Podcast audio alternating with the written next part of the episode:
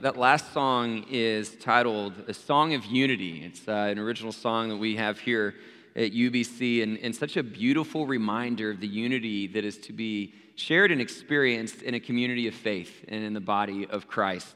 Uh, something that's so powerful and something definitely worth celebrating and, and looking towards. And uh, it's, it's somewhat appropriate, too, especially as we enter into the 4th of July weekend, and we're hopefully also reminded of the unity that we share as a country as we celebrate our nation's independence and we think about what it means to be part of the United States, right? Which is not something we often feel at times, it seems like in this country. Sometimes it feels like we're, we're not quite as united as we would like to be. And so hopefully we get a little bit of a reprieve from sometimes the, the division and the, the animosity that can be so prevalent at times in our culture. And over the next few days, we can just enjoy the gift of unity and celebrating the 4th of July. I, I love the 4th of July. Can I get an amen? Anybody else? It, it, to me, it's, it's such a fun holiday. I've always enjoyed it. It's always been a great way to celebrate. And one of the reasons I think is because of the way we celebrated it when I was younger and when I was growing up. I lived in a neighborhood where we would have this kind of annual parade, and uh, it was always fun for the kids because you could decorate your bike or your scooter or whatever you had. And so you'd get with your friends the day before and we'd put these red, white, and blue streamers. And people would always try to get really creative and inventive because then there'd be somewhat of like a, I think a prize or an award for the best decorated bike or whatever. But all the kids would then wake up the next day and we'd join in this parade. Parents would decorate their cars and we'd go around our neighborhood. And then we'd end at the community pool that was right there in the middle of the neighborhood and we'd swim all day. There'd be games, there would be endless amounts of food and dessert. I mean, it was just awesome. I loved the 4th of July. It was, it was just such a great way to celebrate. It's just filled with joy, right? And, and I think that's something that we really value are those moments where our lives can be infused with these joyful celebrations. Now, the thing that we're always trying to be mindful of when you go through 4th of July celebration is to recognize that that joy is really rooted in sacrifice, right? That when we think about what it is that secured our freedom and protects our freedom, it was really all anchored in the sacrifice of many men and women who have gone before us to make sure that we have the opportunity to be joyful this weekend. Right? You can go back and you can study and look at some of the estimates that are offered in terms of how many Americans have given their life in wars or conflicts in our country. And I believe the estimates uh, get close to about 1.3 million American lives, right, that have been given um, to secure and protect the freedom that we're going to get a chance to celebrate this weekend.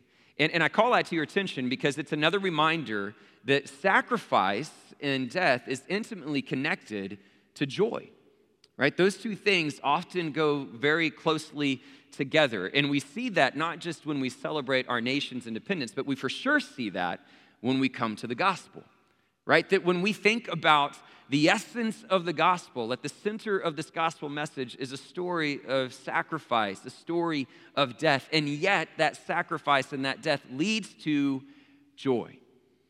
And so that's what we want to really kind of dive into this morning and explore further and to, to give ourselves the opportunity to ask ourselves that question Is that joy evident in my life? Do I truly understand the joy that is, that is offered and promised in this gospel? And that's my hope, not just as we celebrate the uniqueness of this weekend, but as we gather together once again as a community of faith and are reminding one another of what it means to give our hearts to this gospel and the joy that it provides. And so, to that end, let's turn our hearts, let's turn our minds, and let's go to the Lord in prayer as we ask for Him to give us that sense of joy this morning. Father in heaven, we do thank you for this day. We thank you for the opportunity once again to gather together as a community of faith and to sing, and to sing songs that point us back to the gift of Jesus, the amazing grace that we have in Christ, and the sacrifice that allows us to enter into this room with joyful praise joyful celebration in baptism, joyful at your creation and the many works that your hands have made, joyful at being able to just gather together and open up your word. And so we ask God that as we now turn to the scriptures, that your spirit would truly inhabit this place. It would, it would strengthen us, it would embolden us, it would equip us to encounter the world that awaits us, God, and that we could go forth into that world as people of joy because we understand all that Jesus has done for us. We thank you, Father, for who you are and what you're doing. And we now commit all this time to you and to your glory. It's in Jesus' name we pray. Amen and amen. All right, grab your Bibles, turn to Romans chapter 5. The theme for the year has been uh, the renewed life, or living as God's renewed people.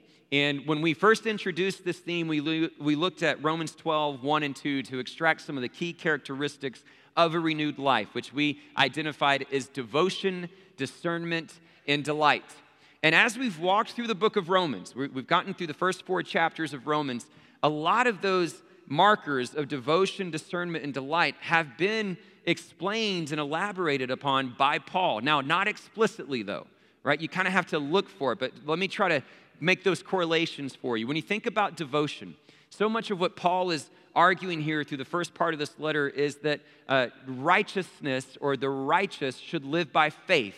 Faith is an expression of devotion right? And so part of what Paul has been saying is your devotion does not need to be anchored in the law of works. Your devotion does not need to be anchored in your identity as, as a Judaic people. Your devotion needs to be anchored in Jesus, right? Having a faith in Christ. And, and in that devotion, that's where transformation takes place. That, that's when we're no longer conformed to the patterns of the, world, of the world, but we're renewed in our minds. Right? And so you think about the patterns of the world that Paul explains in the first chapter when he talks about godlessness and wickedness, right? That the pattern of the world is that temptation to exchange the truth of God for a lie and worship created things rather than the creator. You see a list of that behavior that, that is on display there at the end of chapter one malice and greed and envy and all these different examples that Paul points to. Those are the things that we should be transformed from, right? That we should be renewed and no longer conform to those patterns because of our devotion. You get to chapter four, and you could say that this is really Paul's approach to talking about discernment, right? How do we know that the righteous are to live by faith? How do we discern that to be God's plan and his will? And so he points us to Abraham. He says, Look at the story of Abraham. Think back to Genesis 15, 6, and how Abraham believed God and it was credited to him as righteousness. Right? Think about how Abraham was fully persuaded that God had the power to do the things that he had promised. Abraham was able to discern that this is what God's will was. And we too can look at the scriptures. We can look at Abraham's story and discern this is God's will. So, through the first four chapters, you can see those elements of devotion and discernment. And so, as we get to chapter five, we're going to get a chance to see delight. And that's what we're going to take a look at this morning. Now, what we're going to do is we're really going to focus on verses 6 through 11. Uh, Kevin did a great job last week of introducing verses 1 through 5. Really appreciate him filling in in my absence. He did a great job of uh, drawing our attention to some of those just unique elements of the first five verses that point us to the faith, hope, and love that we have in God. Uh, but those five verses are very uh, connected to verses 6 through 11, and they really build upon each other. So I'm going to read verses 1 through 11. We'll, we'll, refer back to some elements of those first five verses as we seek to better understand verses 6 through 11 this morning. So let's take a look. Chapter 5, starting in verse 1. It says, Therefore, since we have been justified through faith, we have peace with God through our Lord Jesus Christ, through whom we have gained access by faith into this grace which, in which we now stand and we boast in the hope of the glory of God. But not only so, we also glory in our sufferings, because we know that suffering produces perseverance, perseverance, character, and character, hope. And hope does not put us to shame, because God's love has been poured out into our hearts through the Holy Spirit who has been given to us. You see, at just the right time, when we were still powerless, Christ died for the ungodly. Very rarely will anyone die for a righteous person, though for a good person, someone might possibly dare to die. But God demonstrates his own love for us in this while we were still sinners, Christ died for us. And since we have now been justified by his blood, how much more shall we be saved from God's wrath through him? For if while we were God's enemies, we were reconciled to him through the death of his son, how much more, having been reconciled, shall we be saved through his life? But not only is this so, but we also boast in God through our Lord Jesus Christ, through whom we now have received reconciliation. All right, those are the first 11 verses of chapter 5. And as I said, it's going to give us an opportunity to really talk about the joy that we have in the gospel and this idea of delight. Now, when you first read it, you're probably thinking to yourself, how does that correlate to joy? I didn't, I didn't hear the word joy. It's not written in there. There's no reference to delight. What is this really have to do with joy and delight? And so let me kind of walk us through that momentarily. In fact, really, when you first read uh, the first, uh, really, verses 6 through 11, and when you hear it for the first time, you could really make the argument that the theme is death. Because just in those first four sentences, starting in verse 6, the word death or die is referenced four different times right? You can go back and kind of look at it and see how consistently Paul refers to it. Christ died for the ungodly. Very rarely will anyone die for a righteous person. For a good person, someone might possibly dare to die. God demonstrates his own love for us in this. Christ died for us. Over and over again, there's a reference to death and to sacrifice. And so remember that that kind of goes back to what I was saying at the beginning that death and sacrifice is intimately connected to joy, and it's definitely a focal point of this particular passage. Now, the context with which Paul is bringing our attention to death and to Jesus' death in particular is really connected back to verse 5 when Paul is talking about God's love being poured into our hearts. Right? So he uses that as this transitional statement, right? That God has poured out his love into our hearts. And so, how do we know his love?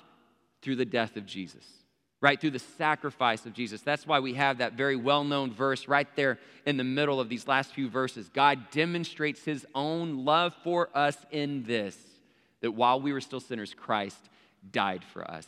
And so the emphasis on death is really an emphasis on love, right? And that's what Paul is really trying to explain. But again, how does that really connect it to joy?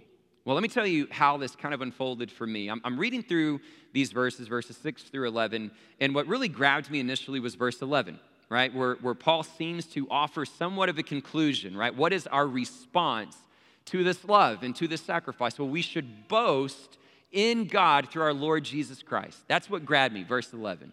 And I started thinking to myself, okay, well, what does it mean to boast in God? Right now, this is a, a common theme that Paul has presented. It actually reminded me back in chapter 3 when Paul asked the question, Where then is boasting? Are we to boast in the law of works, right? And he kind of challenges that, that natural disposition to boast in our own abilities and our own works. And now he's redefining the sort of boasting that should be evident in our lives. We should boast in God through our Lord Jesus Christ. And that also gains some weight and some merit when you look at chapter 5 because it's not just mentioned in verse 11, that same word for boasting is mentioned in verse 2, right? We should boast in the hope of the glory of God. And so, if you're following, here, here's Paul. He's made this argument through the first four chapters of devotion and discernment. He gets to chapter five, and now he's, he's saying, as a result of all these things, as a result of your devotion and discerning all these things, you should live a life that boasts in the hope of the glory of God, that boasts in God through our Lord Jesus Christ. But when you read that, if you're like me, I still wrestle with what does that look like? Right? Because when you hear the word boast, don't you think like bragging and pride? So, like, what does it practically mean to boast in God? Like, are we supposed to walk around and be like, what's up? I'm a Christian. Yep, I love Jesus. I'm just boasting in God. You know, like, what does it look like? We typically associate the word boasting with kind of that arrogant, prideful, bragging sort of mentality. And so the, the real way to kind of try to figure this out is to look at the, the actual definition of the word. And when you look at it in the Greek, it's kakawamai, very hard to pronounce. So that's the closest as I can get to it. Uh. And when you look, look at this section in the Greek, you actually discover that that word for boasting is not mentioned twice, but actually a third time in verse 3. Right? And so in verse 3, if you're reading the NIV, it's translated there as glory. So we glory in our sufferings. Well, that doesn't really help. Uh, it doesn't help me, at least, in terms of getting a practical idea of what it looks like to do this, because I don't know what it means to glory in something either. Okay, but what you discover is that when you actually look at the definition of kakawamai, what you see is that it can be translated as either as to boast, to brag, to glory in, or to rejoice. And now that grabbed my attention. And I started thinking, well, maybe that's a better translation. And so I did a little bit of a comparison with different translations. And depending on which translation you read, if you read something different than the NIV, there's a good chance that you're going to see those three words in verse 2, 3, and 11 translated as rejoice. And so when you read it that way, think about the theme and the tone that Paul is setting. In verse 2, he's saying, Therefore, we rejoice in the hope of the glory of God. Verse 3, we rejoice in our sufferings. And then the conclusion, verse 11, we rejoice in God through our Lord Jesus Christ. So over and over again, Paul is saying the result of this devotion, this discernment, is to live a life where you rejoice, rejoice, rejoice. It's a reminder that one of the key characteristics of the renewed life is to be joyful. That is who we're called to be. So let me ask you that question this morning Are you joyful? Right? Is that how people see you? Is that how you, you would be described by others? When you think about the church, not just this church, but the church and Christians as a whole, are we typically known to be joyful people? This should be one of the key characteristics of what it means to be a follower of Jesus Christ, people who know what it means to rejoice. But the reality is, is that I think sometimes joy is somewhat elusive, right? It's somewhat difficult for us. And the question we need to ask ourselves is why? Why is it so elusive? If, if I'm truly devoting myself to Christ and I have this ability to discern his good, pleasing, and perfect will, shouldn't the inevitable outcome be a life that delights in the Lord and that rejoices? And I think one of the reasons that sometimes joy is difficult is because we fill our lives with distractions, right? It's easy for us to confuse happiness with joy. And for the sake of our conversations this morning, the way I would create a distinction between those two is that happiness is often things that are fueled by that which is temporary right? That, that which wouldn't really last, whereas joy endures. And so, what we'll do is we'll follow the patterns of the world, right? We'll, we'll do all these other things that the world is going to say, this will bring you happiness. Pursue a great career, pursue relationships, fame, notoriety, wealth, all these different things, and that's going to make you happy. And the truth is, it will for a time, but it ultimately fades. And so it often distracts us on all these other things that really prevent us from being able to actually see joy and a joy that actually endures. And I think that's what Paul helps us correct is he, he helps get our minds reoriented to a joy that lasts with this passage. Right? So let's see how he does that. What do we learn about joy based on what Paul teaches here in this collection of verses? If you go back to verse 2 in his first reference where he says, Rejoice in the hope of the glory of God, part of what we need to understand is that joy is so frequently tied to hope, right? It's about understanding the hope that has been given to us in Jesus Christ, the hope of everlasting life, the hope of being with God forever. That is where we find joy. And when we cling to that, it's going to empower us and enable us to actually be joyful even in our sufferings. Right? And Paul gives the explanation as to why because suffering in a very unique and meaningful way will actually, actually bring you closer to hope, right? It's going to pr- provide perseverance, it's going to build character, but it's also going to lead you to hope because the more you encounter suffering, the more you encounter hardship, the more you're going to long for that suffering to be alleviated, the more you're going to need to cling to hope. And so, the more we can understand and believe and trust in the hope that comes from the glory of God, the more we're going to be able to rejoice in that hope and then uh, consequently rejoice in our sufferings as well. And so God tells us, or Paul tells us as we're reading through these verses, he kind of anticipates the natural question, right? He anticipates the doubts that people often have when they think about hope and God's promises. How do I know? How do I know that's actually going to happen? How do I actually know that I'm going to get to live with the Lord forever? How, I, how can I really trust this promise of a new heaven and a new earth? And Paul says, listen, his hope does not put you to shame. Other translations would say, his hope does not disappoint. You can trust it to come to fruition. How can you trust it? Because he's poured out his love into our hearts. Right? That's how you know that this, this hope is real and it's going to be brought to fulfillment. And so verses 6 through 11 are an explanation of that love that has been poured out into our hearts. And here's what's incredible about this love, Right? But Paul explains, he says, This love finds you when you're powerless. It comes to the ungodly, it comes to the sinner, it comes to the enemy of God. That's the state that this love finds you because Christ died for the powerless, the ungodly, the enemy, the sinner. It's a remarkable statement. And Paul elaborates on it by calling this distinction between the righteous and the good person, right? He says, listen, uh, no one's going to die for a righteous person, though for a good person, someone might possibly dare to die. And, and here's what he's acknowledging is that there's actually a difference in terms of how people viewed the righteous individual and the good person.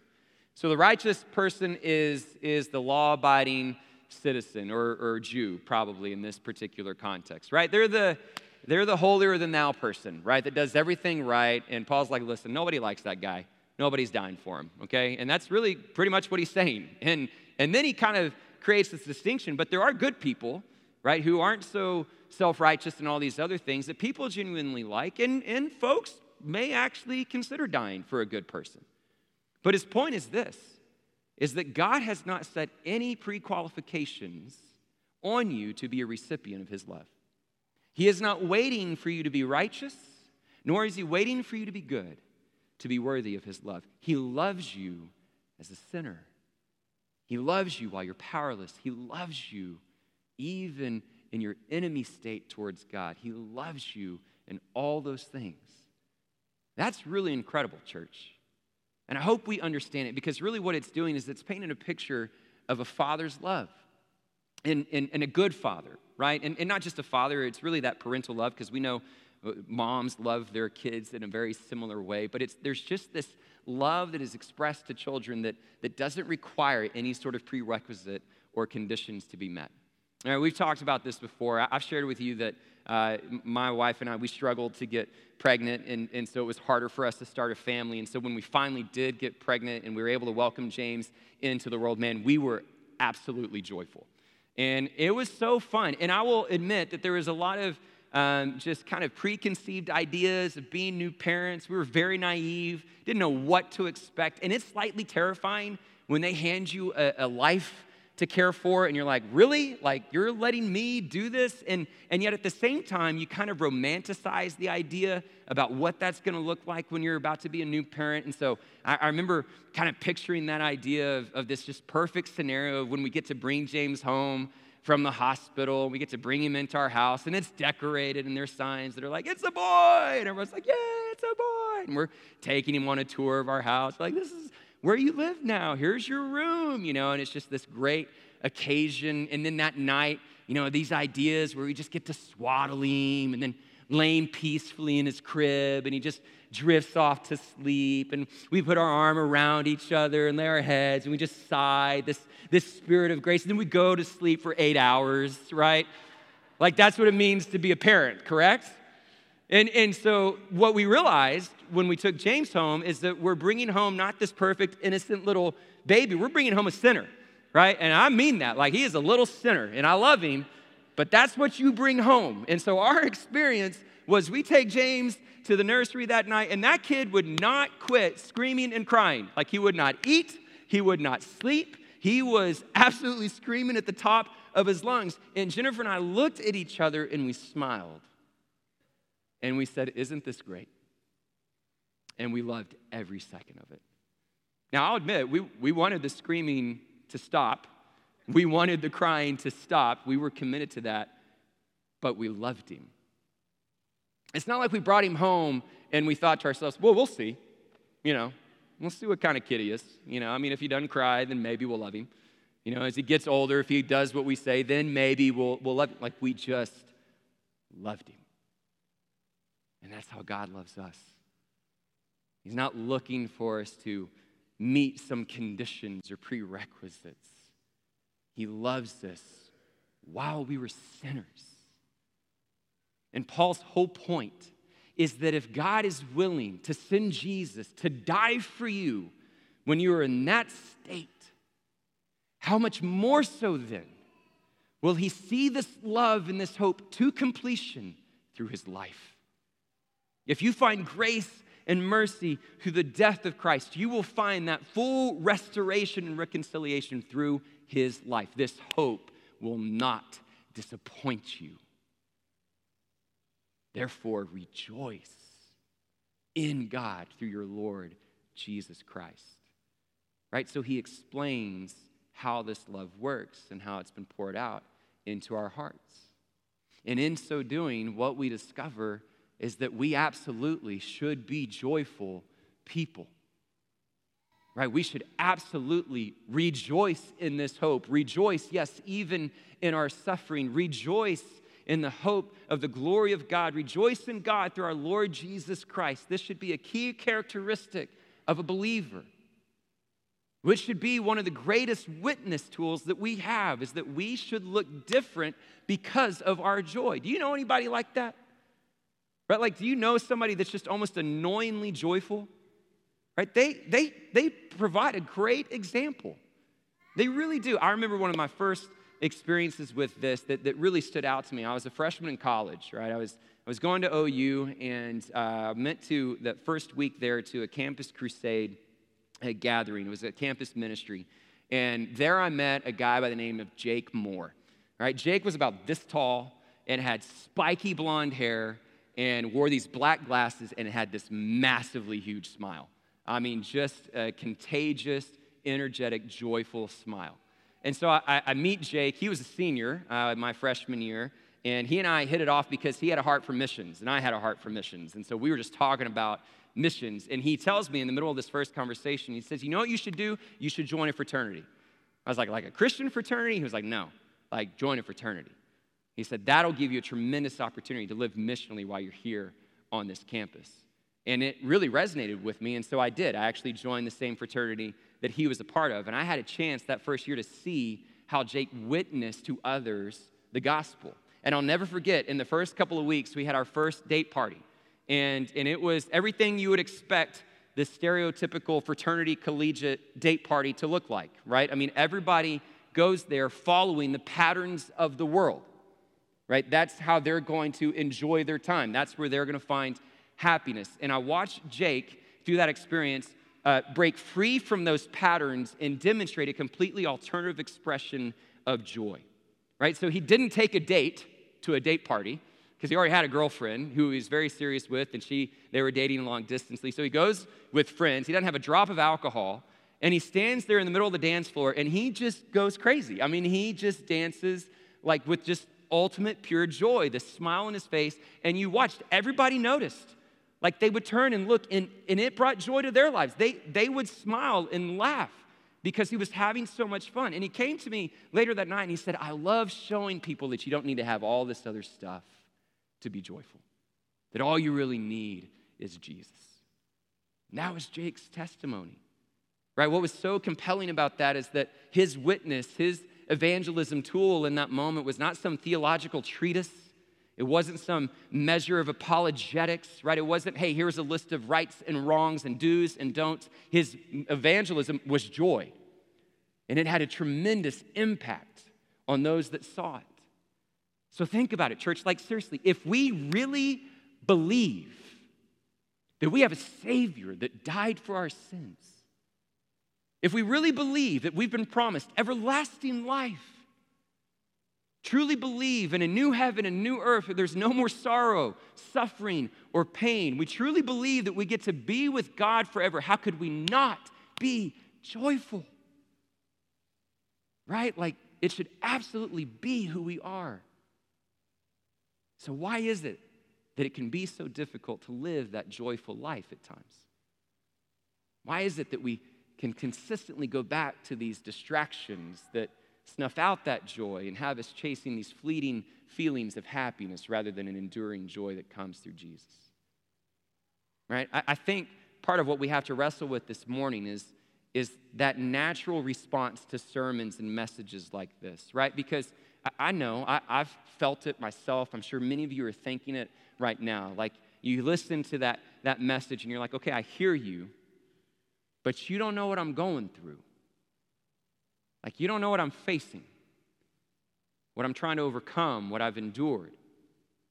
Joy's difficult, right? It's hard to find in these seasons. And there are times when we experience that that a message like this kind of becomes overly simplistic and can feel out of touch, almost like we're saying, hey, Jesus died for you, so put a happy grin on your face no matter what you're facing. And that's really difficult to do.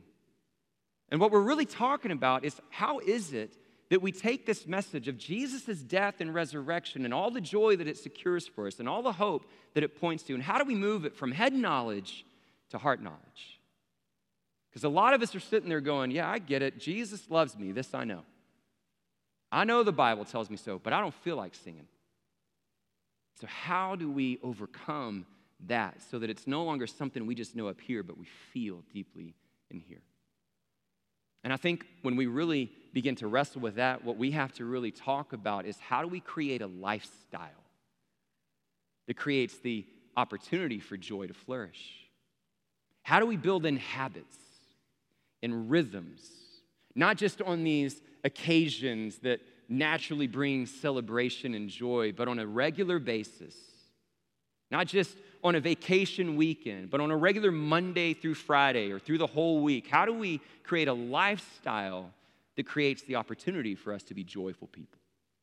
And that's what I want us to really focus on for the rest of our time. I've got several considerations for us in terms of habits and, and rhythms and structures and a lifestyle that can help foster that sort of joyful disposition. My first suggestion to us this morning would be be in God's Word. Right? That, hey, cheat code.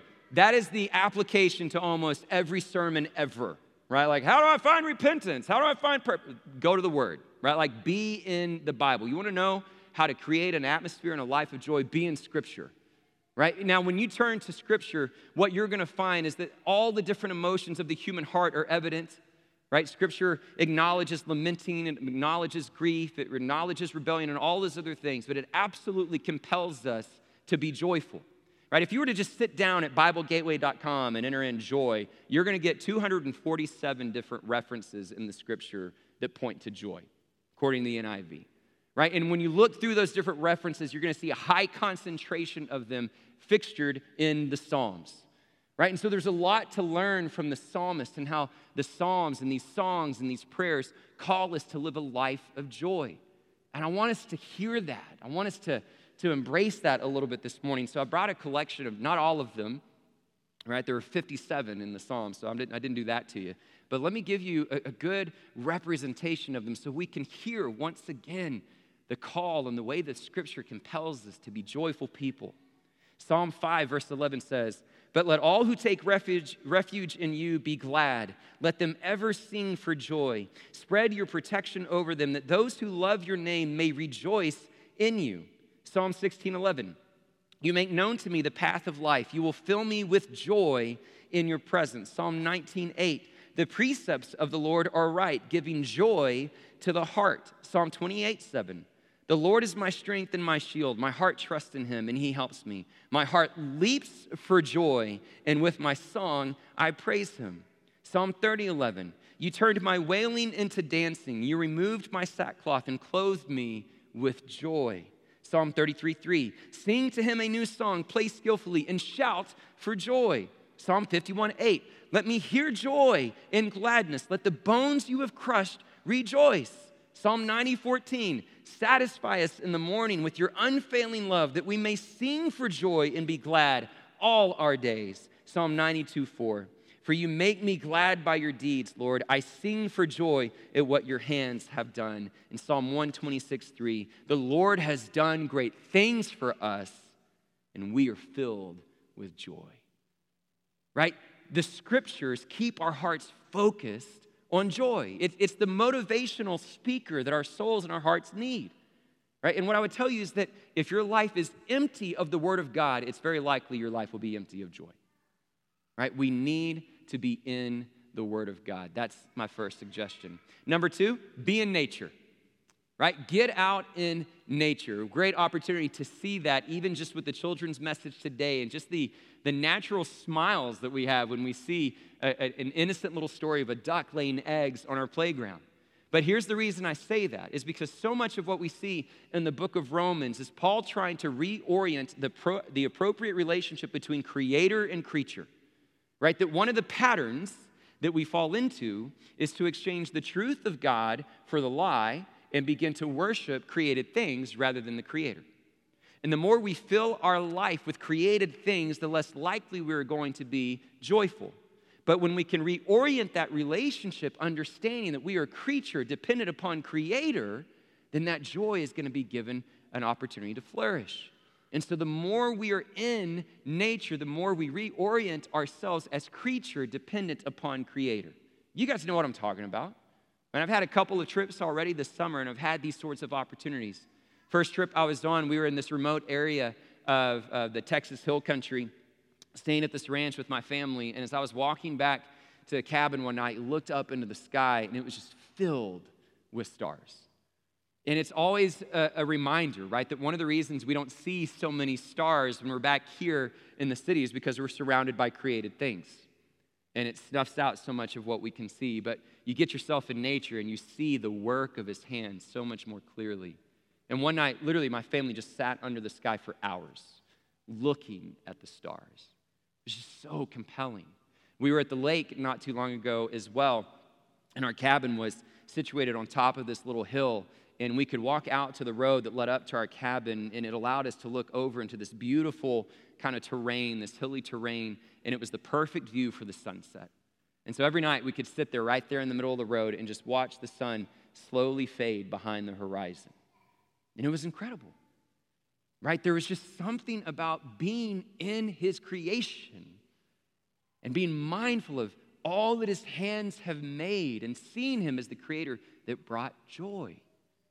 And so that's a practical thing we can do. That's a way to create a rhythm and a lifestyle. Be in His Word, be in nature. Here's a third one be in community.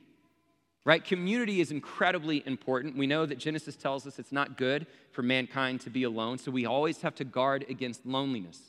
Right? The, the research, the science, the articles are well documented of how there's a loneliness epidemic that's going on in our country and how detrimental it is to our health. So we need to be in community. But what I would emphasize to you this morning is you need to be in the right kind of community, right? Because it's easy to put yourself in a community that's very negative, right? Where, where you're just going to be surrounded by people that all they want to do is vent or complain. Or maybe create a sense of community where people are just going to lead you further into the patterns of the world and certain indulgences, right? It, it's easy for us to create very unhealthy community, right? And so, what we need to do is take the time and prioritize investing in people and creating a sort of community and a network of friendships of people that are going to point us back to faith. They're going to point us back to hope and to the love that we have in Jesus Christ. And when we find that sort of community, we need to be in the same room with one another. Right? And I have to emphasize that in a world like today where so much of our connections are happening virtually. And the reality is, that's a cheapened expression of community.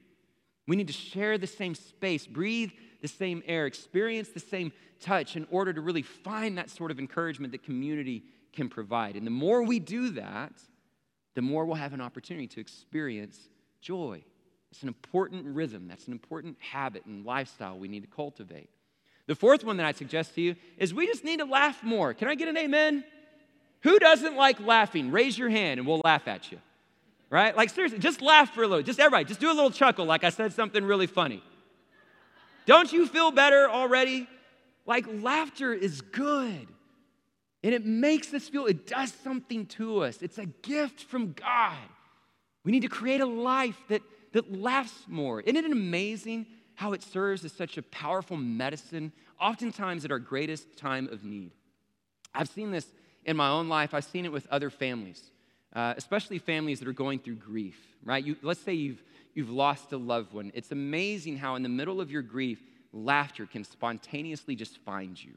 This happened with me on several occasions as I was grieving the loss of my dad. And, and right there after, you know, uh, his, his passing, my sister and I are in his warehouse going through a bunch of his stuff. And absolutely, it was a time that was filled with tears and sadness and grief.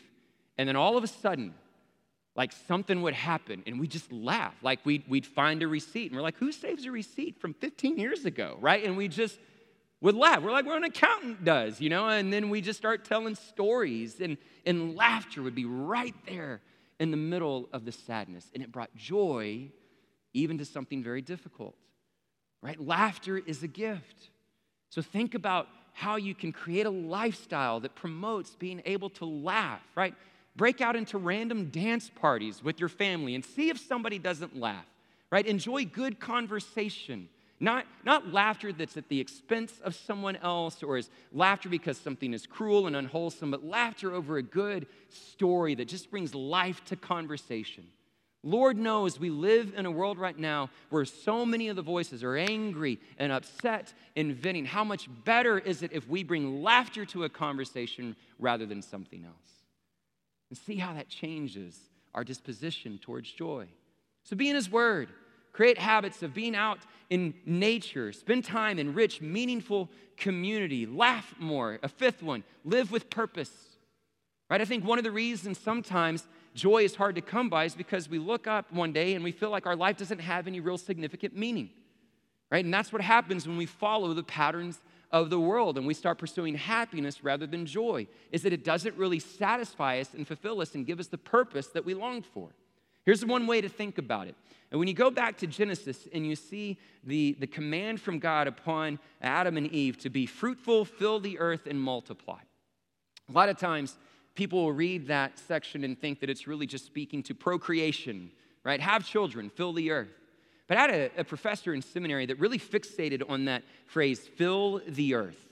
And his argument and his suggestion was that that's not just about uh, creating children, that that's really about creating culture, right? And here was his argument, right? Is that, that if we are made in the image of God and our God is a creator, then we are made also with the capacity to create.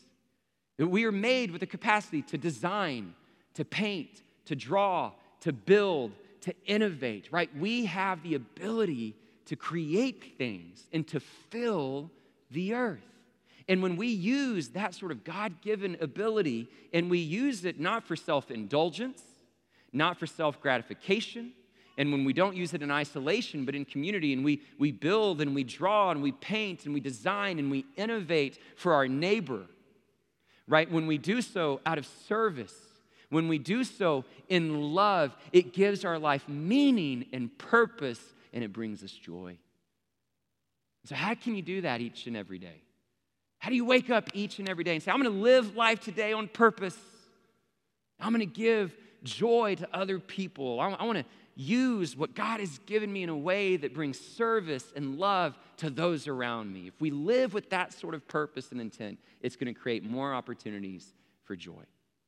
And my last suggestion to us this morning, uh, as we think about how we can foster a life, a, a lifestyle that creates joy, is be in His Word be in nature, spend time in good, rich, meaningful community, laugh more, uh, create life with purpose, and then the last one, have the right perspective.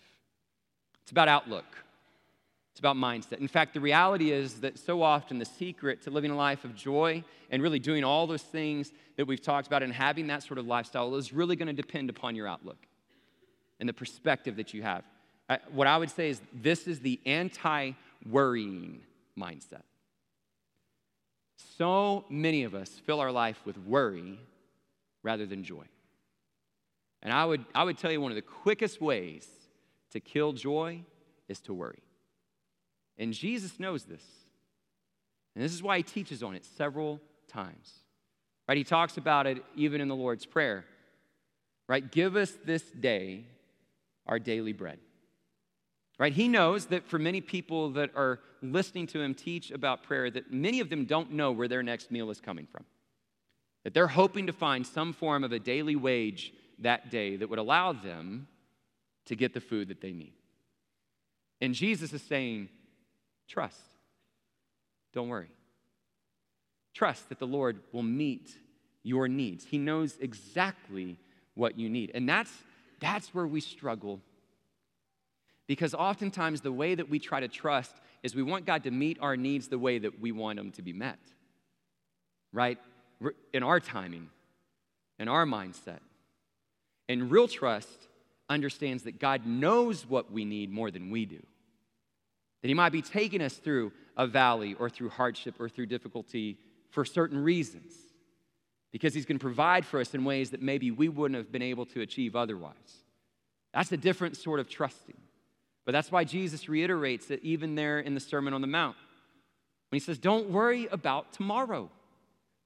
Right? Tomorrow has enough worries of its own. Don't, don't concern yourself with what you're going to eat and drink and what you're going to wear. Look at the birds of the air. Look at how he cares for his creation. How much more is he going to care? He knows what you need. Don't worry. Instead, seek his kingdom first. And when you seek the kingdom of God first and you have that sort of perspective, that sort of trust, you're going to create a life of contentment, a life of gratitude rather than complaint, rather than of thinking what you don't have. You're going to be grateful for what you do have. You're going to be able to have the right outlook and perspective that's going to give the seed and the nurturing to living a life of joy. You need to have that right sort of perspective. And so the question becomes how do you cultivate that? Like, how, how do you make that a part of your rhythm and your lifestyle? I'll tell you one of the things that we do in our home. It's much harder to do in the summer because uh, summer routine is really kind of an oxymoron. Like, there is no routine in our home. Uh, during the school year, it's much easier to have our lives in a greater uh, synchronization with one another. And so, typically during the school year, what you'll see in our home is after everybody's had breakfast and they've gotten dressed and they're ready for school, we'll gather together and our family will say a quick little prayer before we go about our day. Nothing long or elaborate, just a little prayer for the day. And once the prayer is over, um, I will recite the first part of a verse. And I expect every one of my children to recite the second part of the verse before they leave. And so we'll finish praying, and I'll, I'll look at all my kids and I'll say, This is the day the Lord has made. And each and every one of them have to look back at me and respond, I will rejoice and be glad in it. And we use that as a daily rhythm. Because part of what I want my kids to see, and part of what I'm reminding myself, is today is a gift. And I have the opportunity to have the right outlook, the right perspective, to choose joy and to rejoice in it. And part of what my kids know, and even what I know, is that that day still may be filled with trouble, but they can still choose joy. Right? We all know that life is going to be filled with trouble. Not a single person in here that hasn't experienced it or isn't experiencing it. And so our outlook in those moments will really dictate whether or not we can find joy even in those seasons. And that's where I find inspiration from Jesus. Right? Because when you look back at the story of his life and the night that he was arrested, it tells us that after they had eaten in the upper room, they sang a psalm and went out. And, and most and, uh, scholars would ex- expect that the psalm that he probably sang because of the time of Passover was the same psalm that includes that verse. Which means that when Jesus knew he was about to be arrested, persecuted, and crucified, he stood in community, stood with purpose, stood by being anchored in the Word of God, and said, Yes, even today is the day the Lord has made, and I will rejoice and be glad in it. And if our Savior can say that when he's facing that sort of trouble, how much more so should we? So these are the things that I would suggest to you to create this lifestyle of joy, right? To be able to be in the Word, to be able to, to create that sense of being in nature and community and finding laughter and purpose and having that right outlook and perspective. And if we do those things on a regular basis, I truly believe we're going to be able to clearly see that we can absolutely rejoice in the hope that we have in God. That no matter what difficulties may come our way, we can rejoice even in our sufferings because all those sufferings are just going to bring us back to hope. And it's going to remind us that that hope doesn't disappoint us because God's poured out his love into our hearts, and we can trust in that love because while we were powerless, while we had nothing that we could offer, Christ died for us. And if he saved us through his death, how much more will he save us through his life? We can rejoice in our God through Jesus Christ our Lord. And that's the call, church. See, when we look underneath the source of this joy, what we see is a Savior a Savior who loves us so deeply. What we see is amazing grace. A grace that compels us to sing and to be joyful in all circumstances. So let us do that today, church. Let's gather together and recognize today is the day the Lord has made, and we all have a choice. Let us rejoice and be glad in it because of God's amazing grace. Let's pray. Father in heaven, we love you. And we confess, God, there are so many times that we lose sight of the grace that you've afforded us, God, because we focus in on the wrong things. God, we, we confess that so many times we live according to the patterns of the world rather than to the rhythm of the gospel. And so help us once again, Father, just stand in awe of this grace that reveals a Savior who died for us when we were powerless and had nothing that we can offer. Help our hearts, God, once again see the hope that we have of everlasting life, the hope of a new Jerusalem, the hope of being with you forever. And may that hope overshadow the difficulties and the trials and the hardship and the suffering that any of us may be experiencing today. Help us to hold tightly to all that you've offered, God, so that we can truly be the people who are devoted to you, who discern your will and delight in all that you do for us. Let this be our witness to the world around us. And we have joy because of this amazing grace. We love you, Father. And in all these things, we pray to your glory and under the precious name of Jesus, our Savior. Amen and amen.